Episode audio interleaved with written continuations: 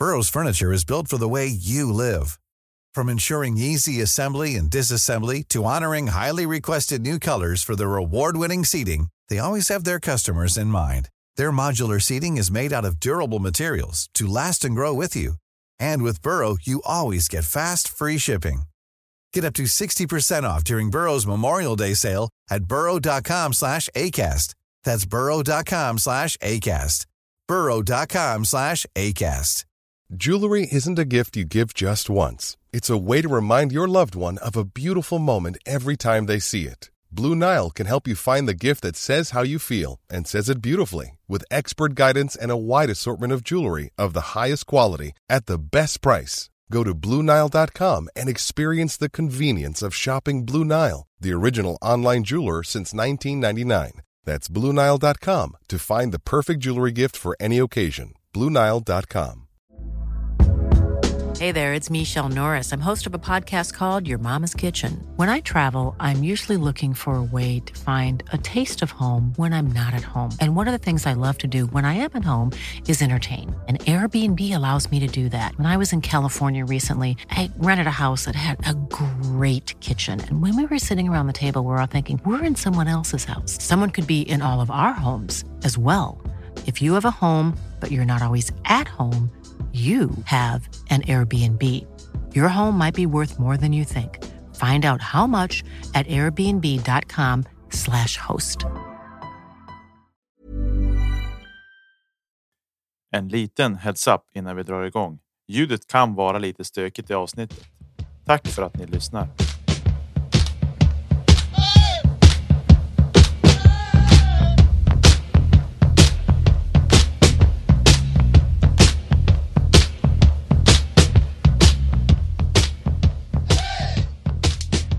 Hej och välkomna till poddplats H.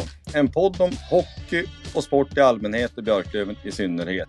Vi är full styrka med Niklas, Jesper och Josef. Och framförallt så har vi Johan Boström med oss. Välkommen! Tackar! Hur lever livet med dig? Jo då, det är bra. Vi har haft lite dramatik senaste dagarna då våran son varit väldigt sjuk och åkte in på akuten och så. Men nu har det löst sig och nu är jag pappaledig också så nu känns det bra.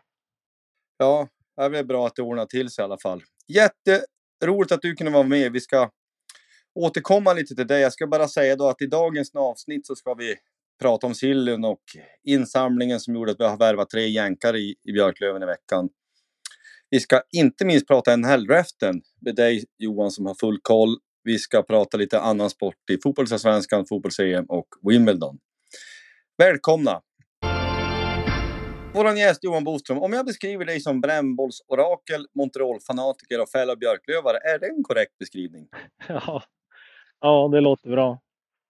Ja, det låter fantastiskt. För den som är, har då lite koll vet då att du är med i ett framgångsrikt lag som heter Salming. Ja, det stämmer bra. Ja, och jag måste ju ställa frågan, hur kom det sig att brännbollen blev ett så stort intresse? Ja, det var jag och min brorsa Erik som följde med pappa och min farbror då, som spelade med det där lagnamnet i slutet av 80-talet och in på hela 90-talet och då är som då vi började engagera oss. Nu blev blev runt 5-10 år kanske. Och sen då något år in på 2000-talet kom han in i laget. Och sen 2005 då kom även jag in. Och då vart båda som lagledare och tog över allt som. Och sen har det bara rullat på. Vi tyckte väl det var jättekul ända från början och sen har vi bara rullat på. Ja, jag måste ju fråga, hur många titlar har det blivit? Ja, det har blivit sju i yran och vi var nära en åttonde år, men det ville inte riktigt i finalen. Nej, det är ju det är fanatiskt bra. Jag måste fråga Niklas och Jesper, har ni kört yran någonting? Jajamän, tidigt 2000-tal spelade jag yran ett par säsonger, så det är väl min karriär. Jag stod oftast längst bak. Jag hade bra arm på den tiden, så jag stod oftast längst bak och kastade och slog väl hyfsat, men inte som man har sett Salming göra. De kan ju hissa bollarna. Det är helt galet. Kul att se dock, men eh, var inte ens nära det kan jag säga. Och så, så det är väl min brännbollskarriär. Jesper då? Eh, nej, det är väl inte mycket att prata om. Eh, vi har alltid kört med barndomskompisar. Eh, kommer ihåg senast körde vi ett lag som heter Rambo Style. Vi skulle ha på oss linnen och någon typ av Rambo pannband eller något. Jag har fortfarande kvar den där linnebrännan sedan tio år tillbaka. Jag vet inte om vi, vi kom till slutspel i alla fall, men sen var det väl över. Halva gänget låg ju och sov dagen efter, så det var väl inte alltför seriöst. Men kul är det. Har ett gammalt gick i Nordmaling. Vi vann både sjuan och åttan. Eh, vann vi, nej, åttan och nian så vann vi i alla fall eh, brännbollsturneringen där. Så man har väl något, något på CVt. Själv då Josef? Nej, nej, nej. Nej, jag har ju aldrig spelat nyran eller någonting. Däremot så har jag tyckt att det varit kul även sen... Alltså långt tillbaka fanns ett lag som hette Tjejve som hade Löventröjor på sig. Och mer behövs inte för att man ska gilla dem. Eh, tror de har, har säkert någon titel. Dock inte sju. Men eh, Johan, du, du har ju liksom kallats för liksom yrans bästa arm. Hur kommer det sig att man kan kasta så hårt? Ja, jag vet faktiskt inte riktigt om. Jag har inte tränat så jättemycket kast mer än att vi har spelat mycket som lag. Sådär. Sen kan det ju vara, pappa var ju väldigt duktig i spjut när han var yngre, så jag vet inte om jag har fått råd av honom när jag var liten. Men det är väl, är väl något som bara har stämt för mig kanske. Ja, just det. Ja, för det, det kan ju säga lite grann som en parentes. Det minns jag ju någon gång jag följde er. Det var väl, jag, jag minns inte vilket år det var. Jag, kommer, jag pratade med din pappa. Vi började prata liksom friidrotts-VM 1995 och Steve Backley och sånt. Så att, eh, jag fattar att han har varit intresserad utav, utav friidrott. Jo, han är man, manisk nästan. och du får det låta som att det skulle vara ett problem. ja, hur den än är, vi, vi hoppar över till, ehm, eller går över till NHL-draften. Eh, som, eh, både du och jag gillar ju Montreal. Eh, hur kom det sig förresten? Att Montreal blev ditt lag? Ja, det var väl också lite, lite klassiskt hur man börjar heja på ett lag, att man följde på vad brorsan gjorde. Han hade vunnit någon Dream Team-resa via Aftonbladet och då vann han och fick fara och se Montreal två matcher och då började han som gillade dem och då började jag se mer och mer med honom och till slut så föll jag in på dem helt och det var väl runt, kan vara runt 2007 och sedan dess har jag väl i princip inte missat en enda match. Jag tycker att det låter kanon. Om jag får, jag får säga det själv. För vi kom ju in på NHL-draften, den gick ju i Montreal och det följs ju då så att eh, eh, Montreal fick ju välja först. Och eh, de allra flesta, om man nu kan säga så lite generellt, eh, trodde väl i alla fall för några veckor sedan att Shane Wright skulle gå etta. Nu blev det inte så att det blev Juraj Slavkovski. Och vad är din eh, liksom take på att hur kom det sig att det blev han, Slavkovski alltså, alltså, som blev etta? Ja, alltså först och främst så var han ju rankad tvåa, trea i princip hela tiden. Så att det var ju ingen sån här superstigning i slutet. Men det är som du säger så så var det väl lite, jag tror att han kan ha drabbats lite grann right av att han var så oerhört hypad för några år sedan. Att eh, när han var 15 år, då hade han ju siffror och rykte att bli en Hugh McDavid i princip. Att han var som helt fenomenal. Och sen missade han ett år på grund av corona när ligan ställdes in. Och sen, eh, ja, efter det har det som inte riktigt tagit fart igen medan andra har höjt sig eftersom. Och jag tror att det kan vara en, en del av det. Sen säger en del att han har varit ganska slö och eh, lite nästan feg emellanåt. Och jag vet inte om det kan också vara någon sån här grej att han redan har utgått ifrån att han har gjort det och klarat det och att han då skulle gå etta. Om det blir lite grann som ett slutspelsklart lag möter ett lag som är hungrigt, att han har inte riktigt gått in lika hårt på alla grejer kanske och sett lite ointresserad ut. Ja, det är ju inte, inte alls konstigt. Men om vi tar den här Slavkovski som för övrigt har ju ett väldigt eh, hockeykompatibelt namn. Tycker man. Vad, eh, vad, är, vad är din uppfattning om honom? För du är mer påläst än vad jag tror att någon av oss tre är. Ja, alltså han, till att börja med så kan man ju lätt säga att han vann det genetiska lotteriet i alla fall. Hans mamma är ju ungefär 1,85 lång och pappan är två meter. Och han är ju, han är ju redan då vid 18 års ålder är han ju 1,93 och väger 102 nu när de gjorde klart de här testerna med Montreal. Så han är ju byggd som en power forward minst sagt. Men sen har han ju som offensiven som en, ja, men en offensiv stjärna egentligen. Sen är det ju, vill säga, en draft som inte riktigt har de här eh, helt givna succéerna som det är ibland med McDavid, McKinnon och Crosby och Ovechkin och sådana där. Men potentialen är ju egentligen ingen som har nästan i den här draften kanske förutom honom. Alltså han är ju bra på allt. Teknisk och bra på att passa och snabb och otrolig på att täcka puck och transportera den och sådär. Han är ju, ja men om man ska jämföra utan att tro att han ska bli så bra så är han ju åt hållet som Jäger och Rick Nash ungefär. Lite mer åt Jäger i spelstil att han är framspelare än en renodlad målskytt. Så det är väl så han är. Det är inte en gris om man säger så, utan en väldigt stark, skicklig forward som kan bulldozera sig fram. Tror eh, du att han kommer ta en tröja direkt till höst? Ja, bara för en halvtimme sedan så signade de han i alla fall, så det verkar ju som att de vill att han ska vara i Nordamerika. Nu kan man ju rent tekniskt låna ut honom, men det tror jag inte de gör. Men jag tror, jag tror att han kommer göra det faktiskt.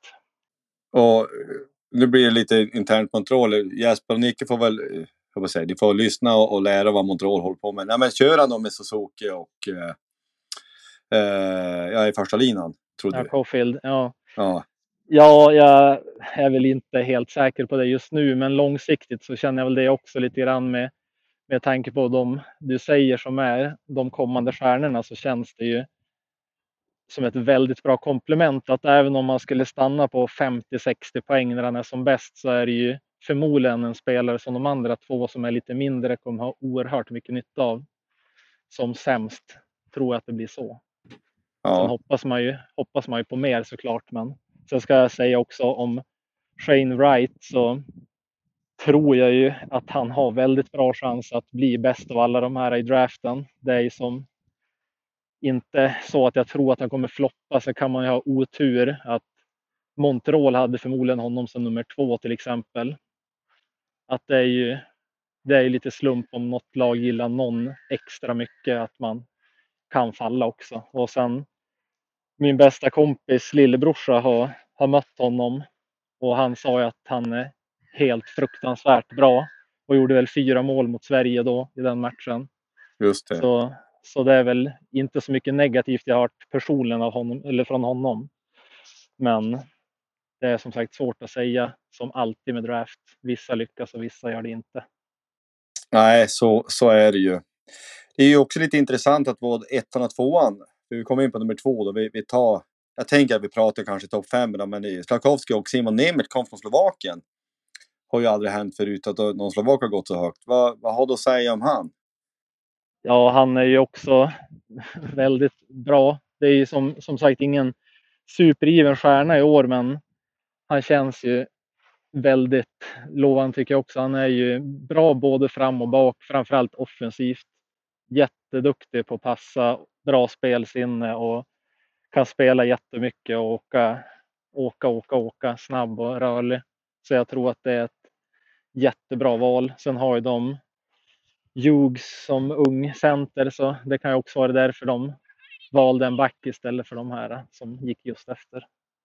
Ja, Ja, för eh, det, det, är ju, jag följer NFL en del och en stor skillnad är ju som vi nog kanske varit inne i något tidigare avsnitt är att positionerna är annorlunda. Quarterback är så fruktansvärt viktig position så att de blir gärna övervärderad. Men det är också så här att de här är ju yngre.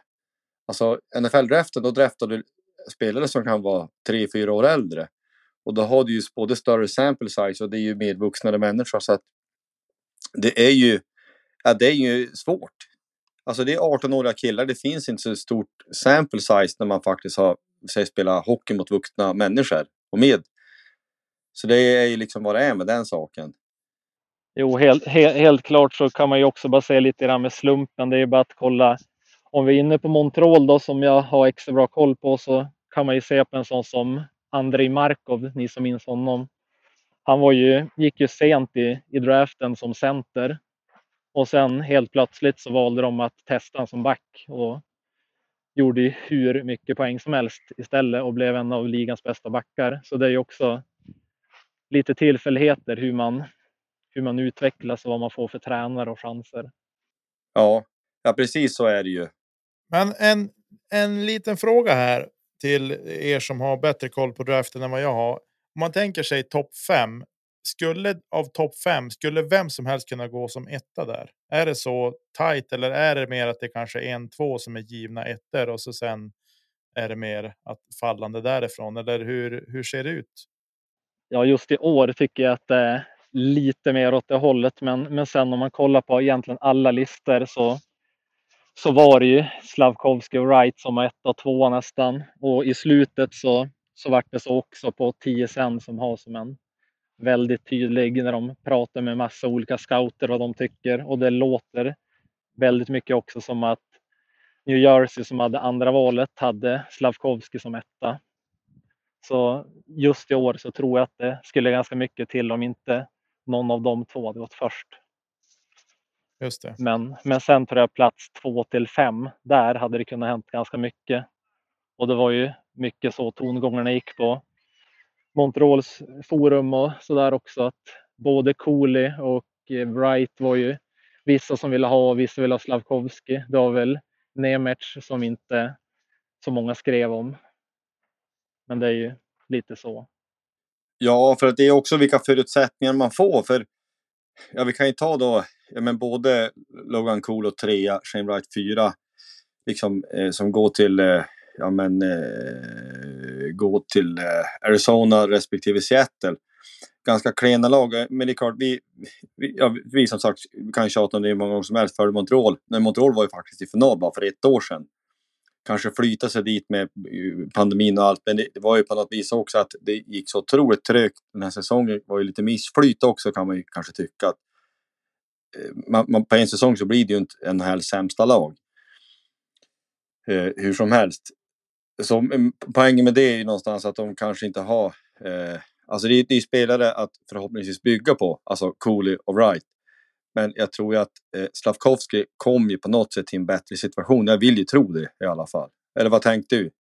Ja, alltså jag, jag tycker också det. Nu håller de på att eh, bygga nytt lite grann och sen är det väl värt att påpeka att de tappade ju några spelare. Sen hade de Price borta hela året och Webber borta hela året. Och det var det laget i NHLs historia som hade flest skadedagar på spelarna. Så det var ju inte ett normalt år heller. Och sen hade de som du säger ganska flyt eller väldigt mycket medgång i fjol när de gick så där långt också.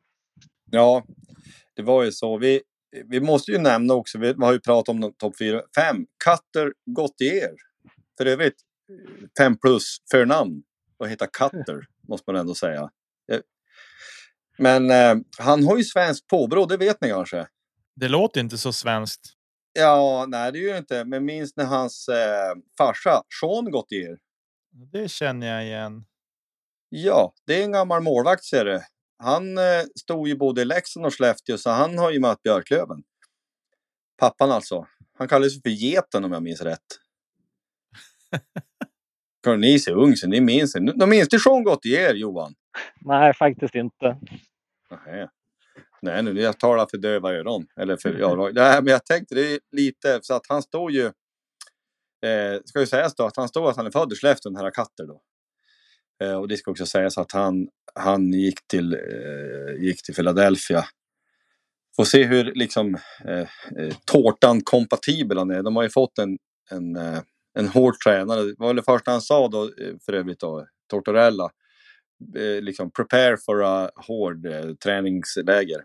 Alltså det kommer att bli hårda bandage där. Men vad, vad skulle du säga? Det, det, är svårt nu återigen då att säga, men ta nu topp fem. Blir det stabila NHL-spelare av de här tror du? Ja, alltså jag tror ju det på egentligen alla, det måste jag säga. Och Gautier också väldigt stabil. Han är bra defensivt, skjuter jättebra, eh, väldigt stark. och svårt att säga att han ska bli utanför NHL och Wright känns också som sagt, han är borde vara stabil på minst 60 poäng i alla fall, för han skjuter så himla bra och är bra på egentligen allt också. Så det handlar väl mer om om det är några av dem som blir superstjärnor, för det är där det, är lite osäker tycker jag. Hur ser det ut i svensk intresse? Vart, vart har vi några gubbar där i draften? Som är värda att nämna.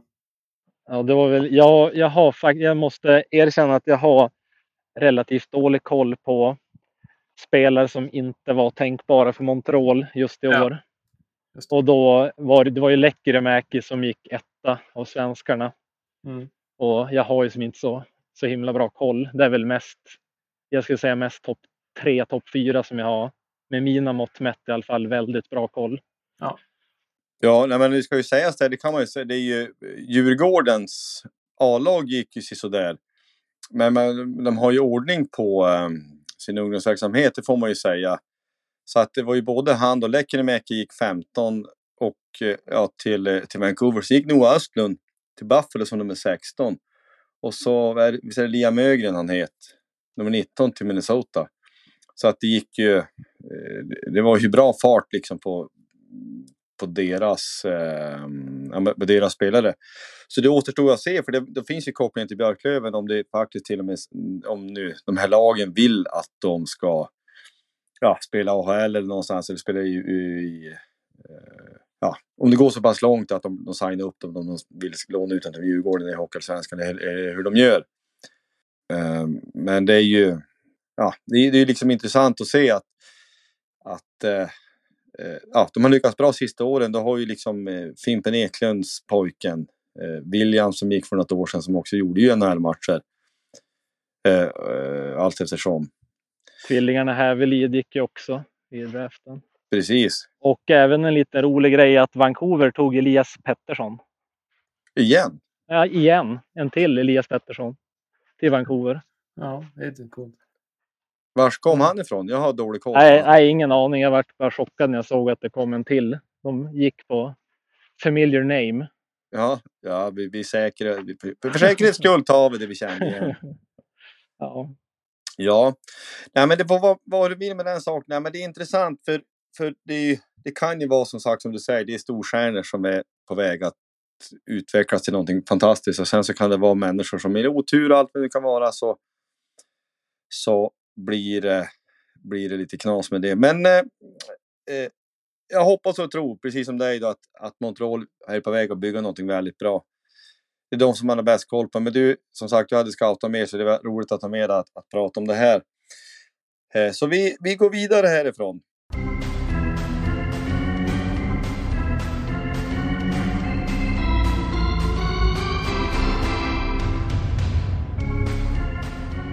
Ja, Jesper. Trisse Jänkare, vad har vi att säga om det?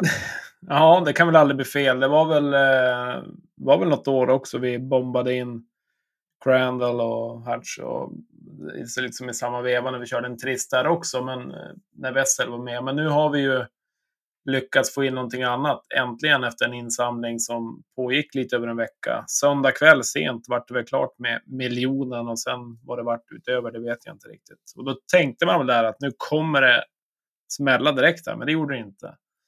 Eh, Men till slut så fick vi in tre lirare. Scott Poley, Maxim Fortier och Nick Schilke, eller Schilken som man även kan kalla honom. Eh, och vi tänkte väl försöka gå igenom lite mer om de spelarna, lite grann vad vi tror och tycker och tänker. Och det är lite som julafton när det äntligen kommer lite nyheter som faktiskt man kan gå igenom, framförallt spelare som man har väntat på ganska länge. Eh, Niklas, du får gärna ta lite take på Poli, vad du tror och tycker och tänker och så kan vi väl andra flika in också. Ja, jag tänkte väl. Jag har gjort en liten lista med grejer här. Jag tänkte nämna lite snabbt. Han är 28 år gammal så att han är ju inte. Det är ju ingen 21-åring vi värvar. Han är 28 år gammal, eh, 188 centimeter lång, 91 kilo. Så att det känns ju som lite liss där storleksmässigt. Eh, han är dessutom rightare. Och han har, jag tittade lite bakåt, ungefär fem år i tiden, så har han spelat college hockey of the Holy Cross, College of the Holy Cross. Han spelar hockey hos. Sen har han spelat i både Toronto Marlies i AHL och Newfoundland Growlers i ECHL. Där han hoppar emellan eh, i säsongerna och nu senast då i Lucko där vi där han bröt sitt kontrakt för att komma till oss i Björklöven, vilket vi såklart är glada för. Eh, sådär.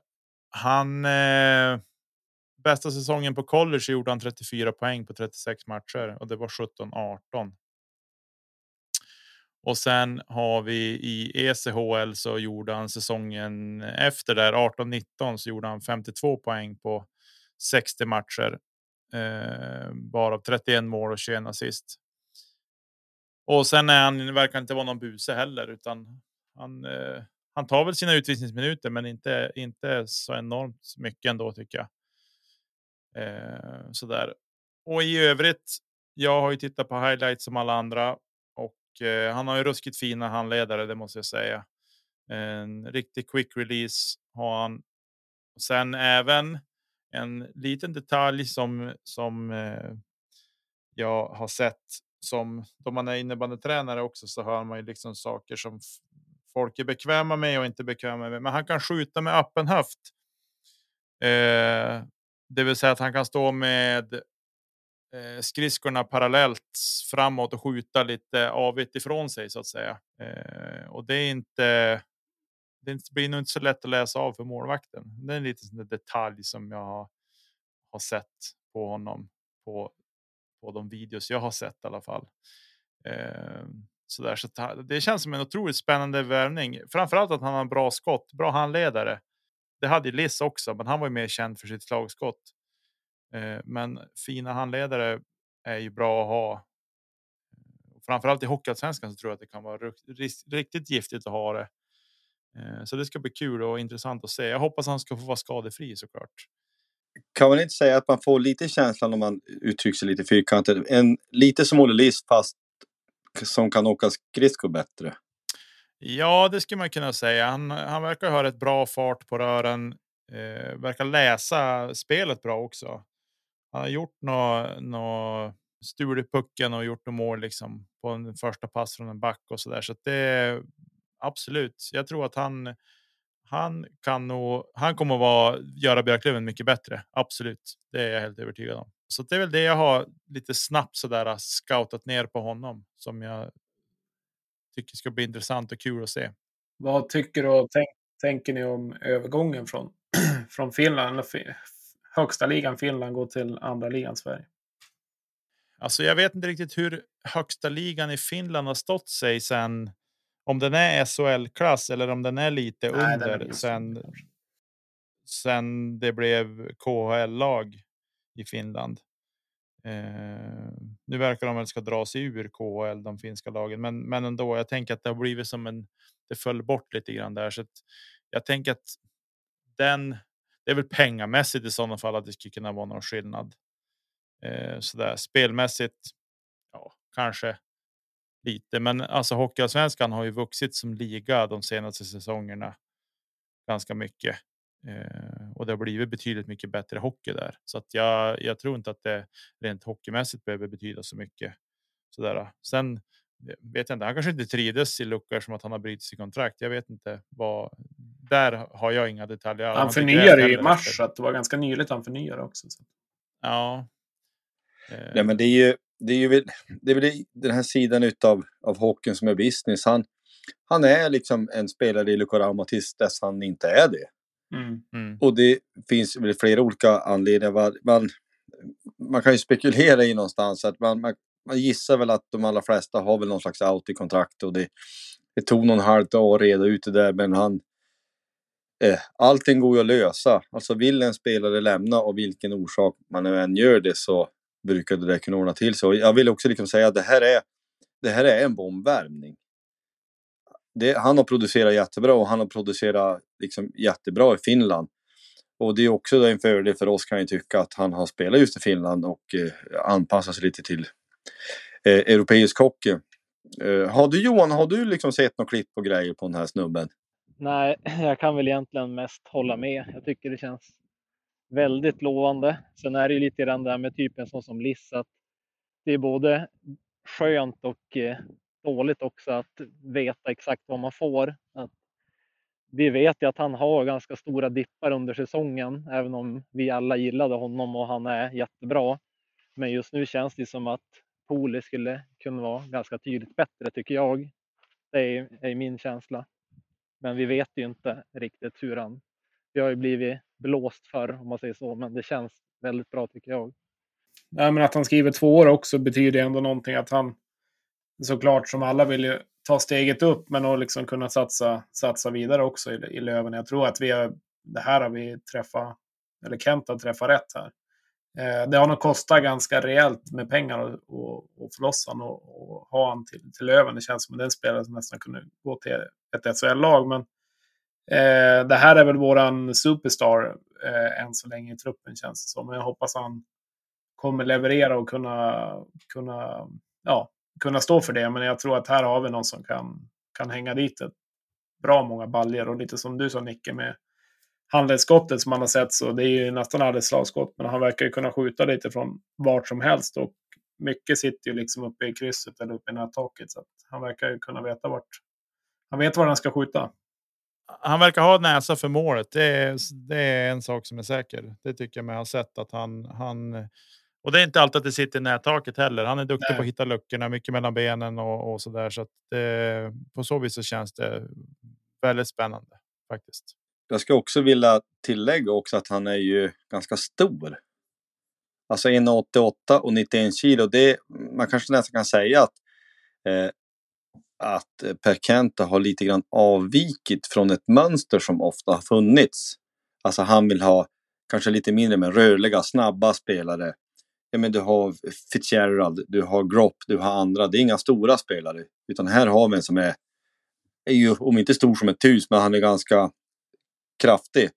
Och det tycker jag är bra. Alltså ibland så behöver du lite muskler helt enkelt och lite, lite kilon. Ja, men han, eh, han är precis en centimeter längre än Liss, men samma vikt. Så att eh, jag tänker att eh, det är eh, Ja, det är en, det är en, vi kommer få en kopia på Liss fast som kanske kan åka skridskor och eh, eh, ha en bra bössa. Sen är det Precis. klart, Liss slagskott går inte att ersätta, tror jag, bara rakt av så där.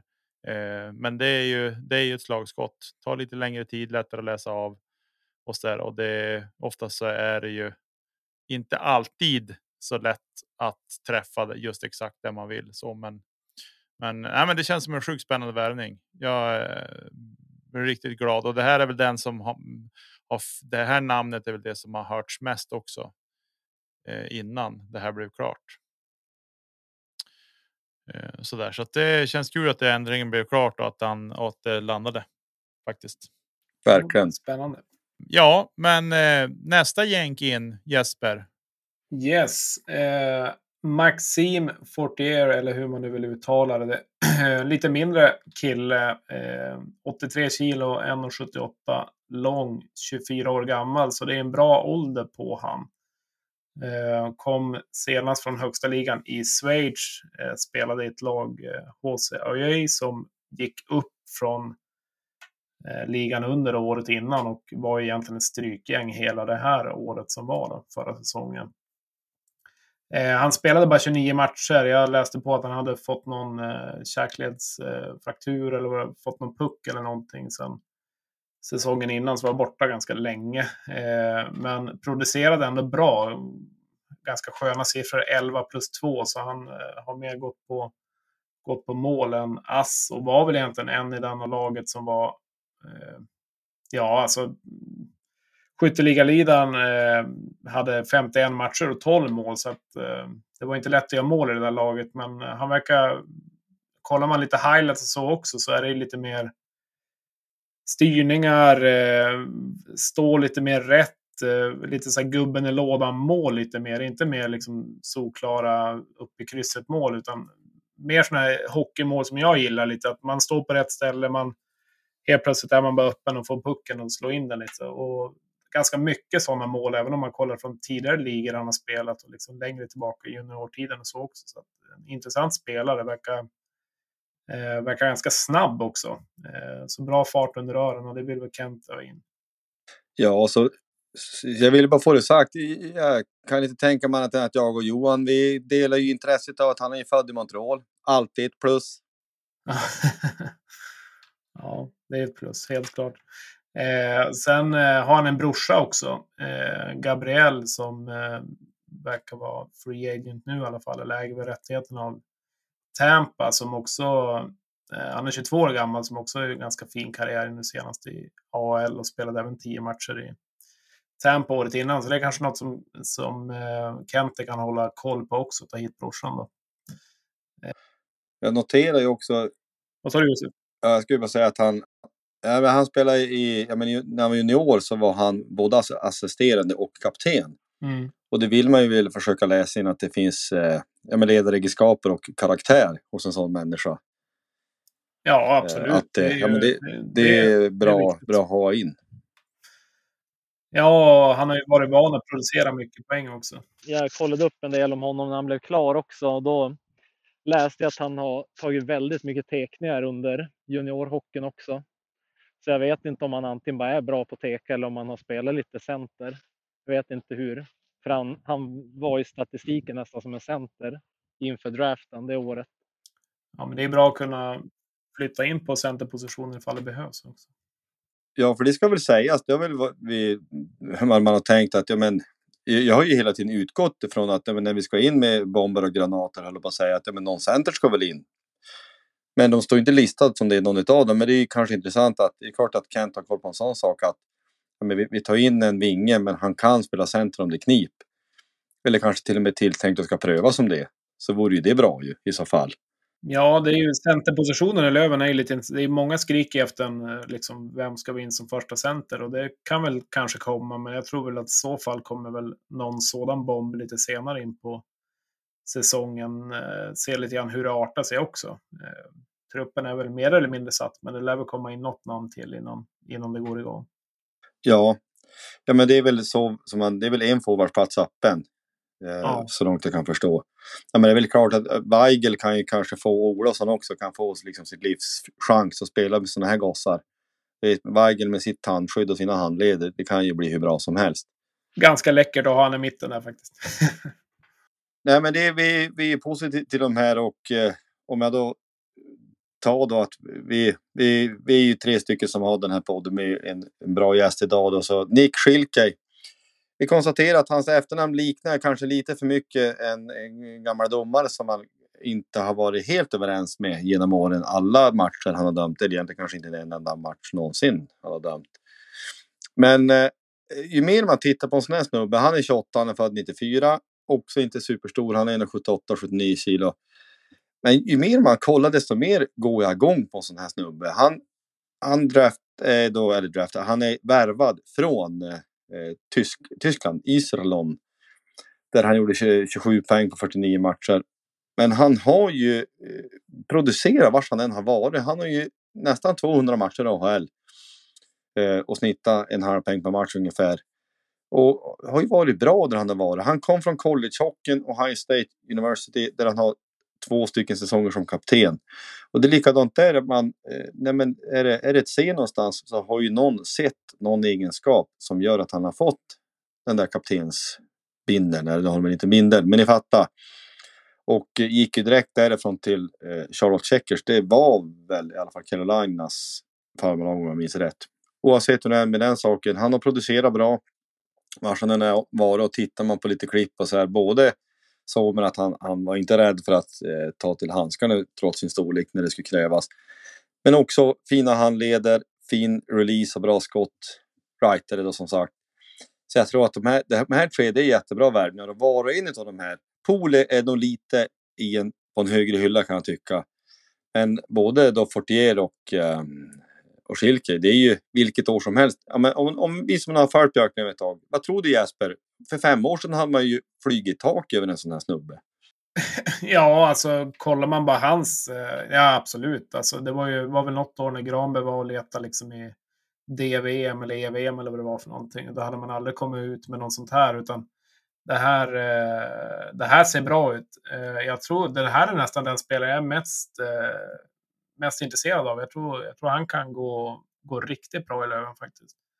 Eh, Eh, tyska ligan också, det är en bra liga. Det är ingen dålig liga att producera i. Så att, eh, Ja, det är väldigt intressant. Eh, det, det har ju släppts lite bomber till övriga lag också. Det, det börjar ju släppas på lite grann och det märker man ju att det kommer ju bra spelare. Men de ska ju också vilja spela. Löven har ju ändå erkänt haft det bra med nordamerikanerna och så, så att det är intressant. Jag, jag har varit väldigt glad över alla tre faktiskt. Sen vet man ju aldrig hur det går, men ja, det är spännande, väldigt spännande.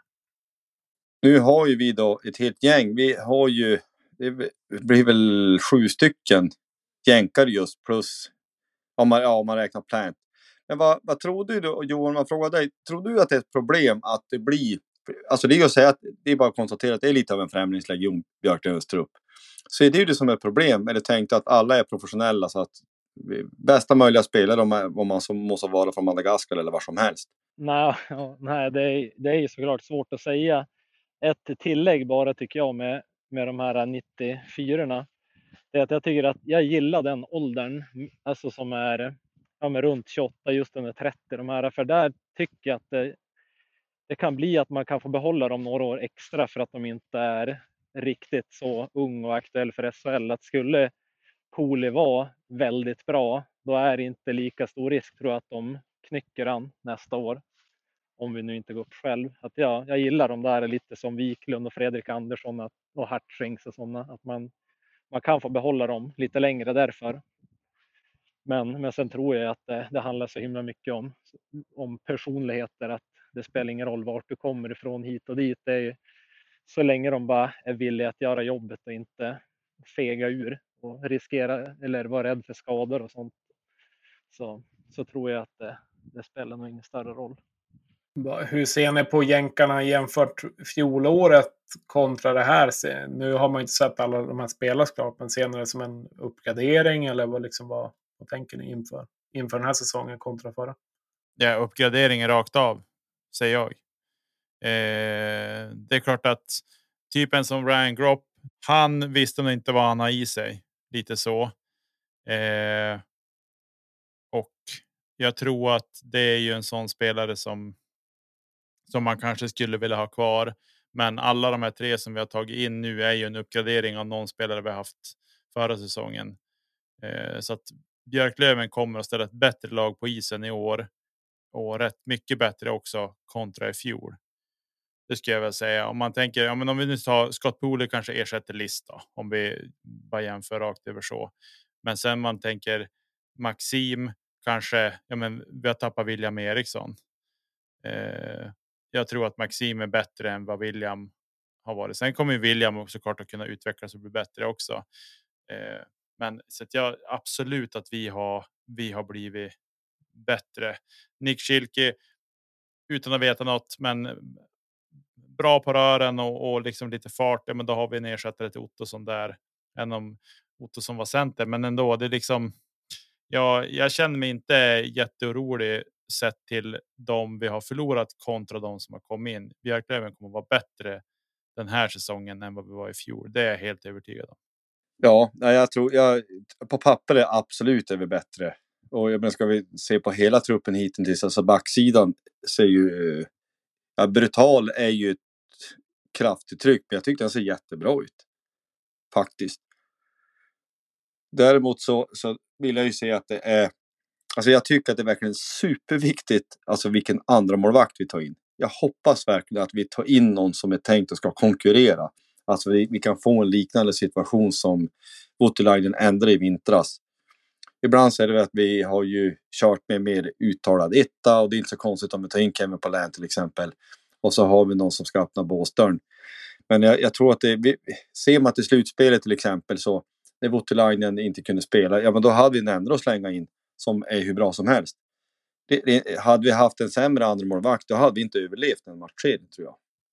Nej. Precis. Nej, jag är helt enig i, det, i den utläggningen faktiskt.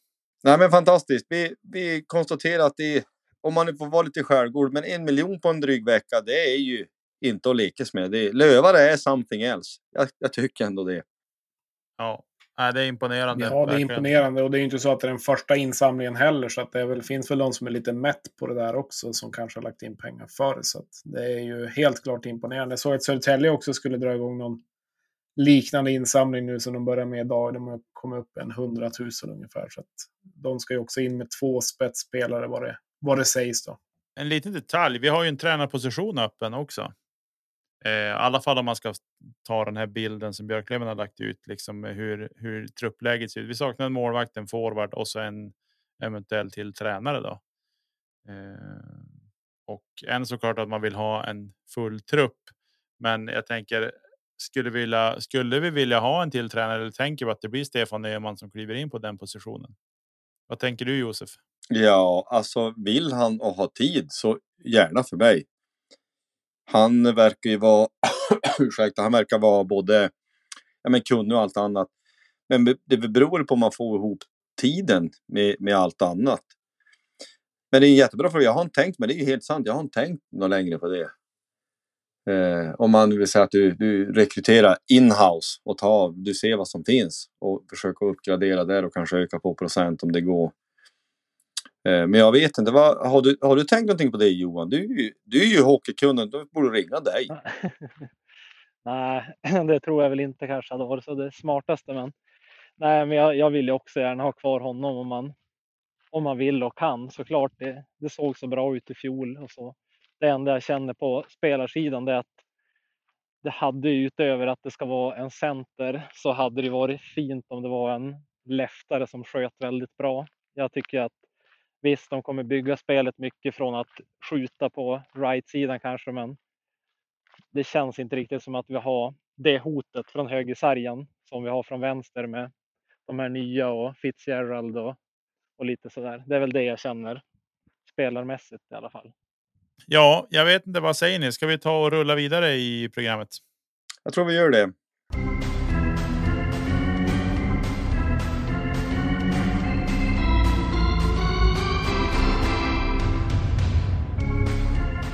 Ja, vi, vi kan ju nämna lite eh, att övrig sill, och det, vi, vi kan inte gå igenom varenda spelare som har värvats i Hockeyallsvenskan, men det finns några namn som sticker ut.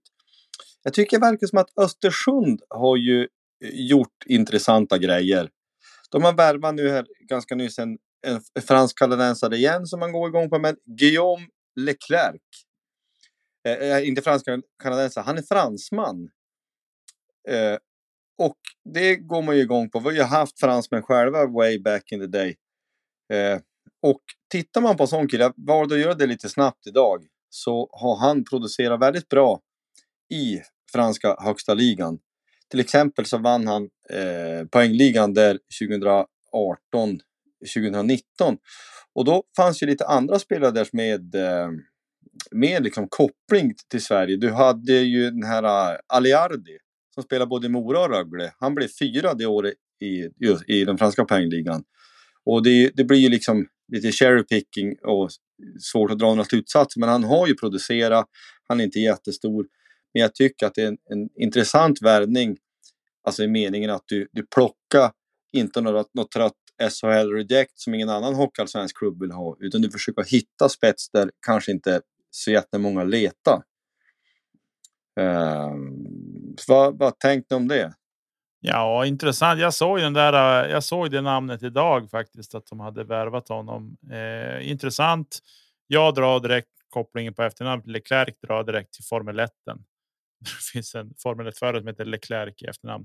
Så att, men i övrigt så jag har inte googlat någonting om kring honom mer än att det är ett intressant namn och att det är kul att det rör på sig för Östersund. Nu ska man kanske säga för mycket. De är ändå trots allt. De är ju våra motståndare, men men nykomlingar och och så. Ja, nej, men intressant och ska bli intressant att se vad han hittar på för någonting. Ja, de pratar väl också om att Östersund ska ha så mycket penning, men jag, jag vet inte hur. Ja, att de ökar ju på sin budget såklart, men man kan väl inte tro att de trycker allting in i spelartruppen, utan det är väl hela organisationen. Men eh, jag tyckte det är en, en intressant värvning och eh, en sån här som man gärna skulle se lyckas. För det är ju, man tänker att det är ganska långt från Grenoble till, eh, till Östersund ändå. Utan att ja. jag ska känt till den franska geografin i någon större utsträckning. Ja, det är en bit att åka. Det är ju inget annat att säga än så. Ja, men vi konstaterar att Västerås värv också Sakari Salmanen. Minns du han Johan? Nej. Det gjorde jag inte. Vad sa du? Sakari? Sakari Salminen, han har ju spelat i lite olika klubbar. Han är ju, det är ju, på papper är det en jättebra värvning. Han är ju lite äldre. Han är född 88. Så han har fyllt 34 år. Han har ju många säsonger i Finland, men han har ju en säsong i Örebro. Han har flera, eh, flera säsonger i KHL. Så på papper är det ju en, eh, det är ju en tung värvning. Det är ju inte att säga något annat. Det här är en, en jättebra värvning på pappret. Det är det. Men det är väl som alltid med sådana lite äldre spelare att att eh, Hockeyallsvenskan, eller svensk hockey överhuvudtaget, men Hockeyallsvenskan är en, en liga då åker mycket skridskor. Att, och är du för långsam, då, då går det inte. Helt enkelt.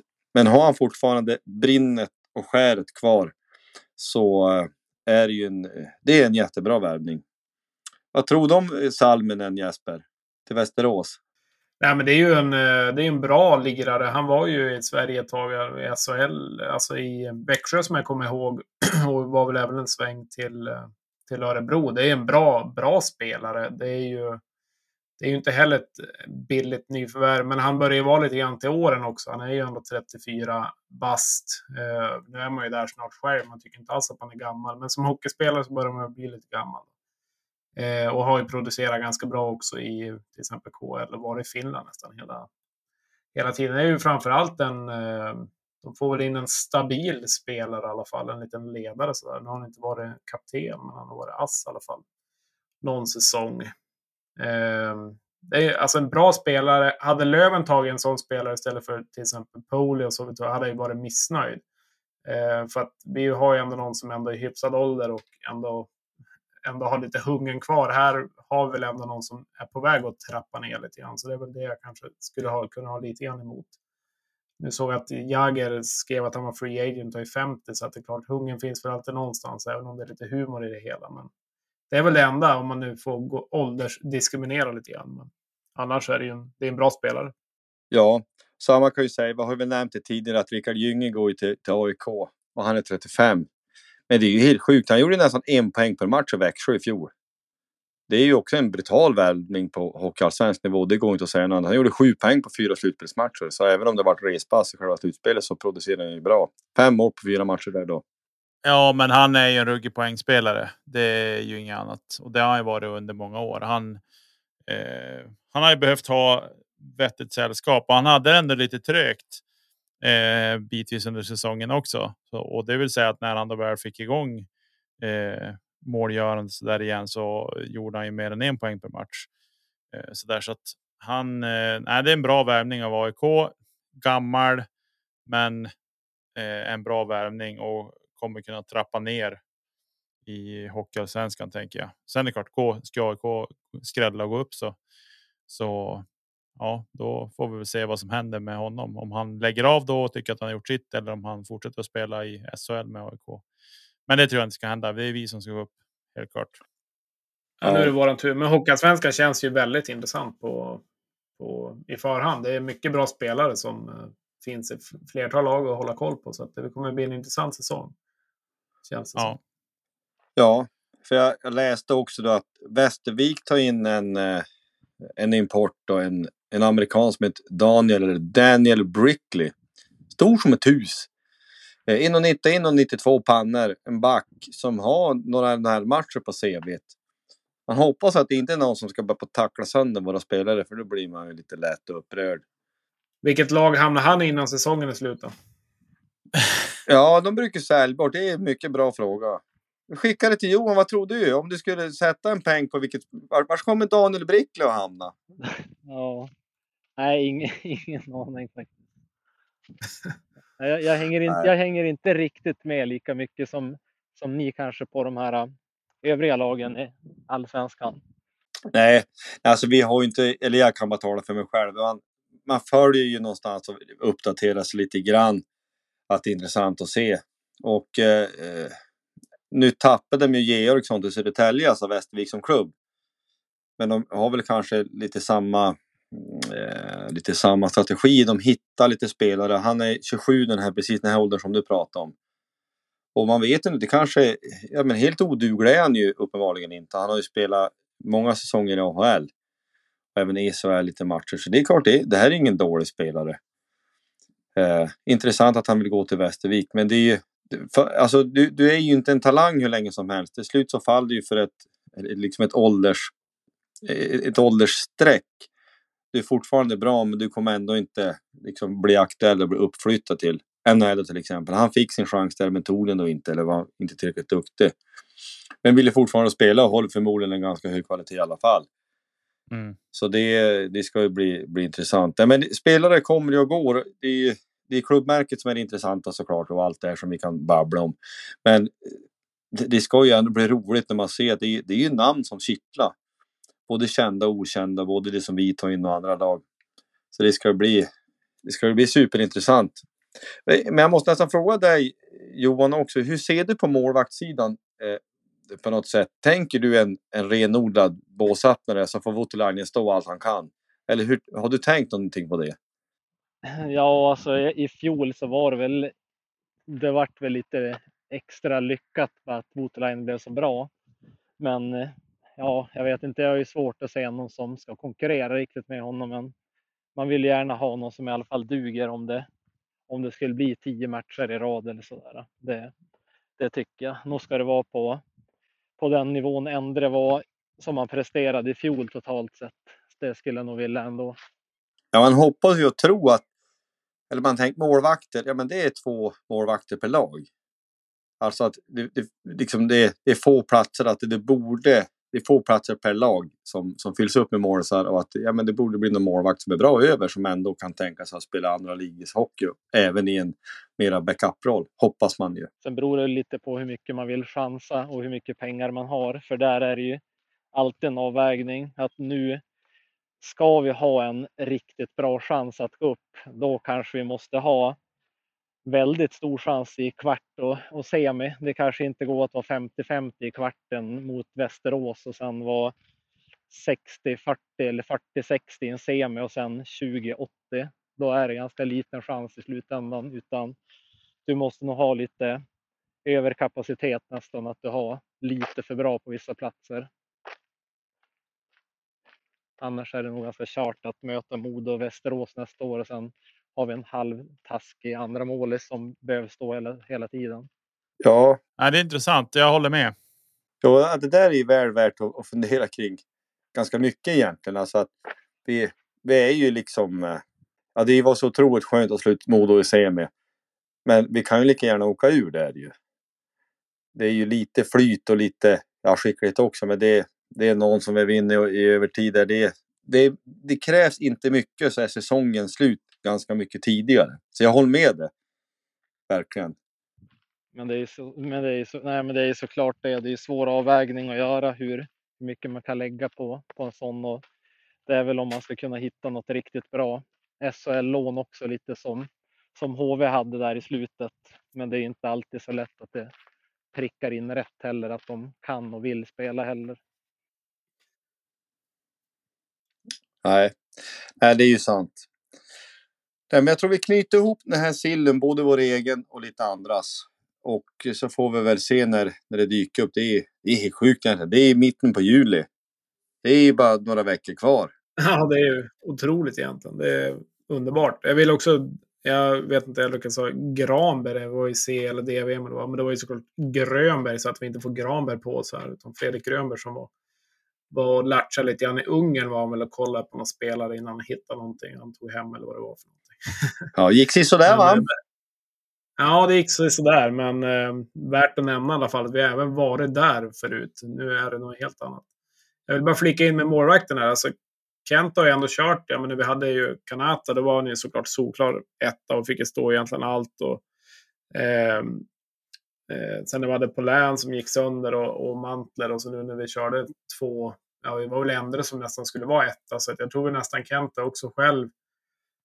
Det är klart han vill ha så bra målvakt som möjligt, men jag tror inte vi kommer ta något enkelt alternativ, om man ska säga, som en solklar tvåa. Utan jag tror faktiskt Kente kommer, kommer överraska lite grann och hitta någonting riktigt bra som på målvaktsposten där också, så de ska tävla lite grann med varandra. Jag hoppas det i alla fall. Ja, alltså jag tyckte i fjol från första sekund när man såg Butland så tyckte jag han var bättre än Endre. Det kan jag inte säga. Det är inte en efterhandskonstruktion. Jag tyckte att det var helt, helt uppenbart. Det tyckte jag i alla fall.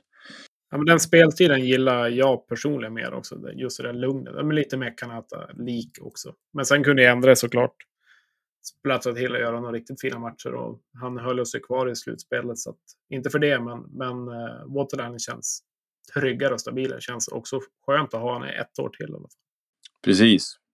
Ja, nej men som ni, vi, vi knyter ihop det lite grann och så övergår vi till lite övrig idrott.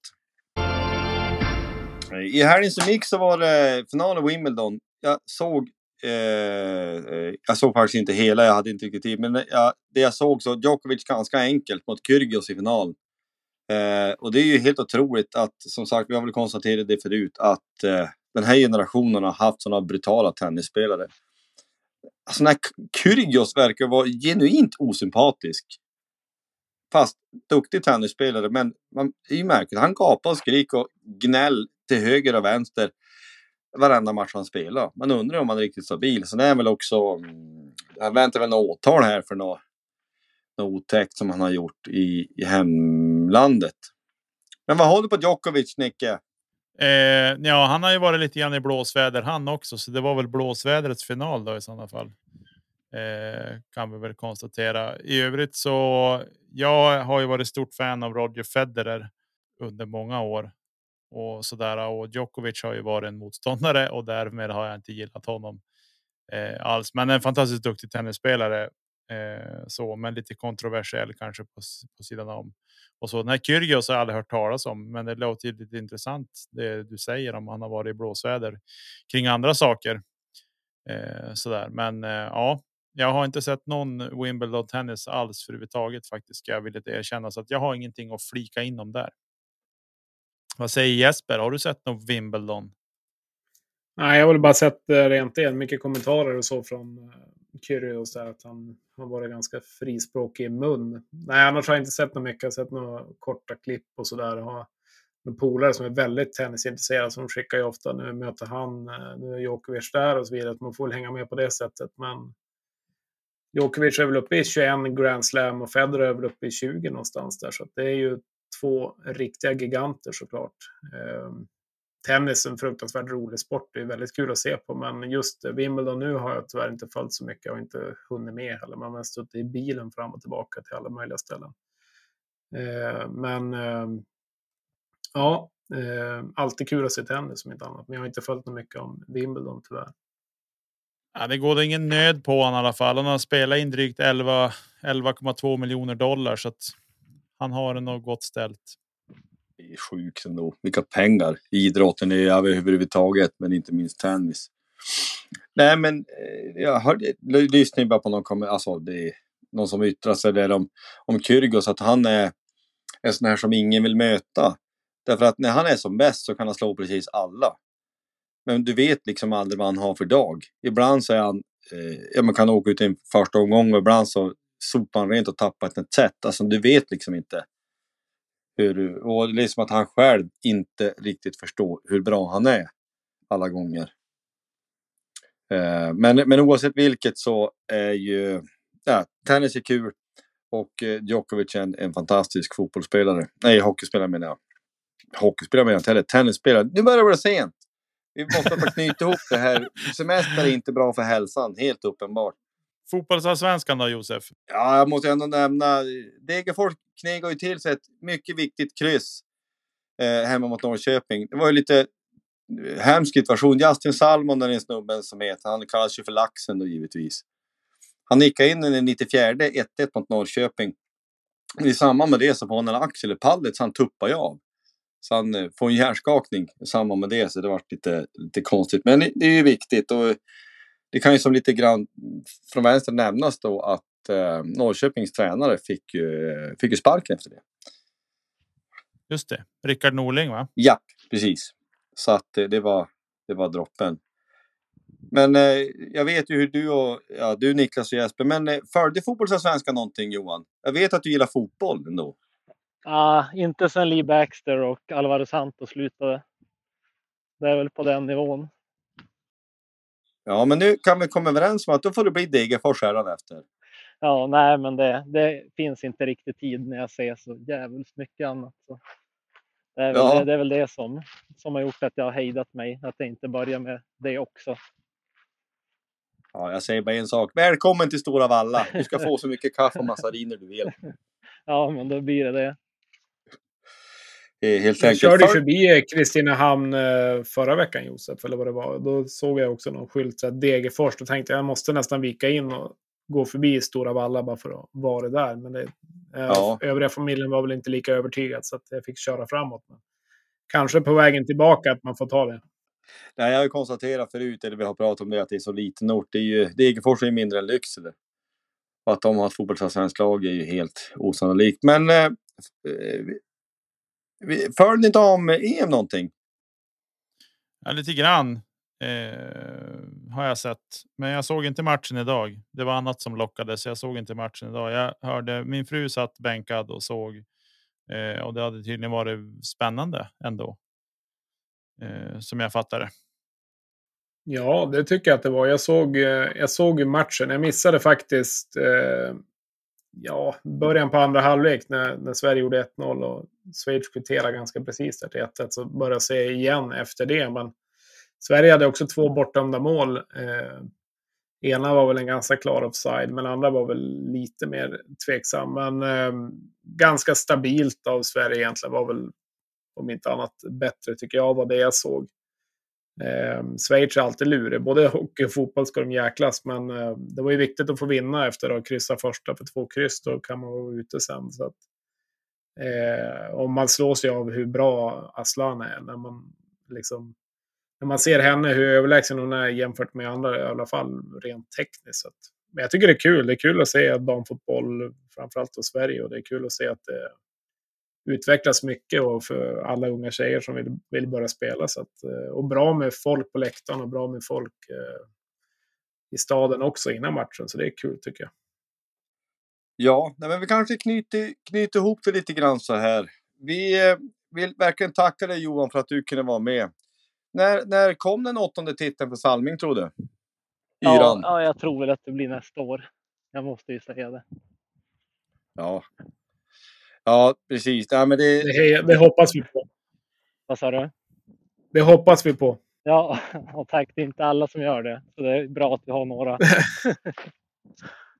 Nej, jag har kollegor som kollegor som tyckte att det var skönt att ni inte vann. Jag förstår inte varför och de.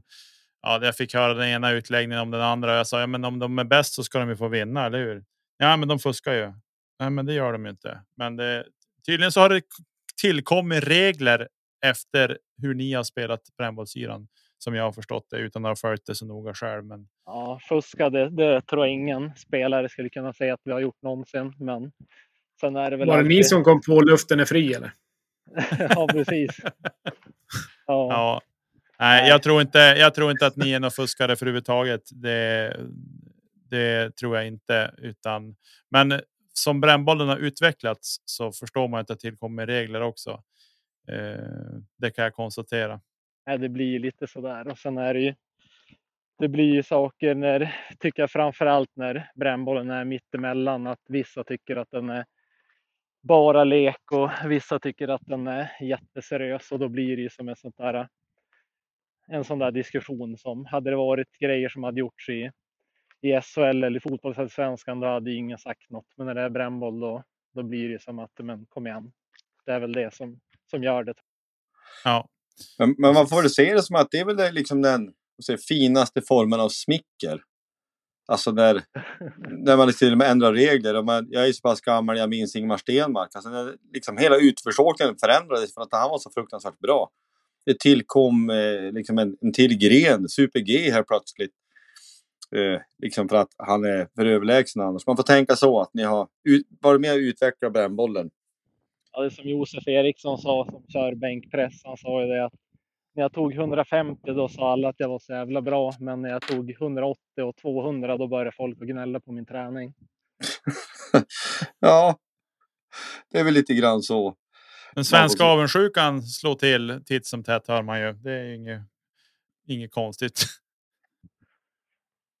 Nej. Nej, det känns, känns bra att ni är stöttande i alla fall. Nej, men det är ju, det är ju lite sådär. att Vi vet ju vad, vad folk tycker, men de flesta är ju ändå förstående och håller med. De som, de som kan och vet, de tycker som likadant. Ja, Precis. Jag kan säga så här för min del, jag håller stenhårt på Salming och det, det är inte man efterhandskonstruktion. När jag bodde i Granäs och då brukar jag fara se och titta på er. det var ju roligt när man fick eh, vara med om en titel en gång där. Eh, vilken, vilken ordning det nu var. Sen så har man ju bott på annat håll. Men det, det, det är mina gubbar. Sen Tjejve slutar lira, då är det ni. Ja, det är bra. Så enkelt är det. Men vi kanske säger så här att vi, vi avrundar. Vi tackar dig så hemskt mycket Johan för att du ville vara, vara med och dela med dig utav dina tankar. Och så eh, köp merch. Det finns eh, liksom formulär ni kan fylla i. Och så är ni väl eh, mött, höll jag på att säga. Det, vi kommer ut med nytt avsnitt snabbare än vad ni tror. Kanske. Och så eh, Forza Löven. Adjö. Ajöken.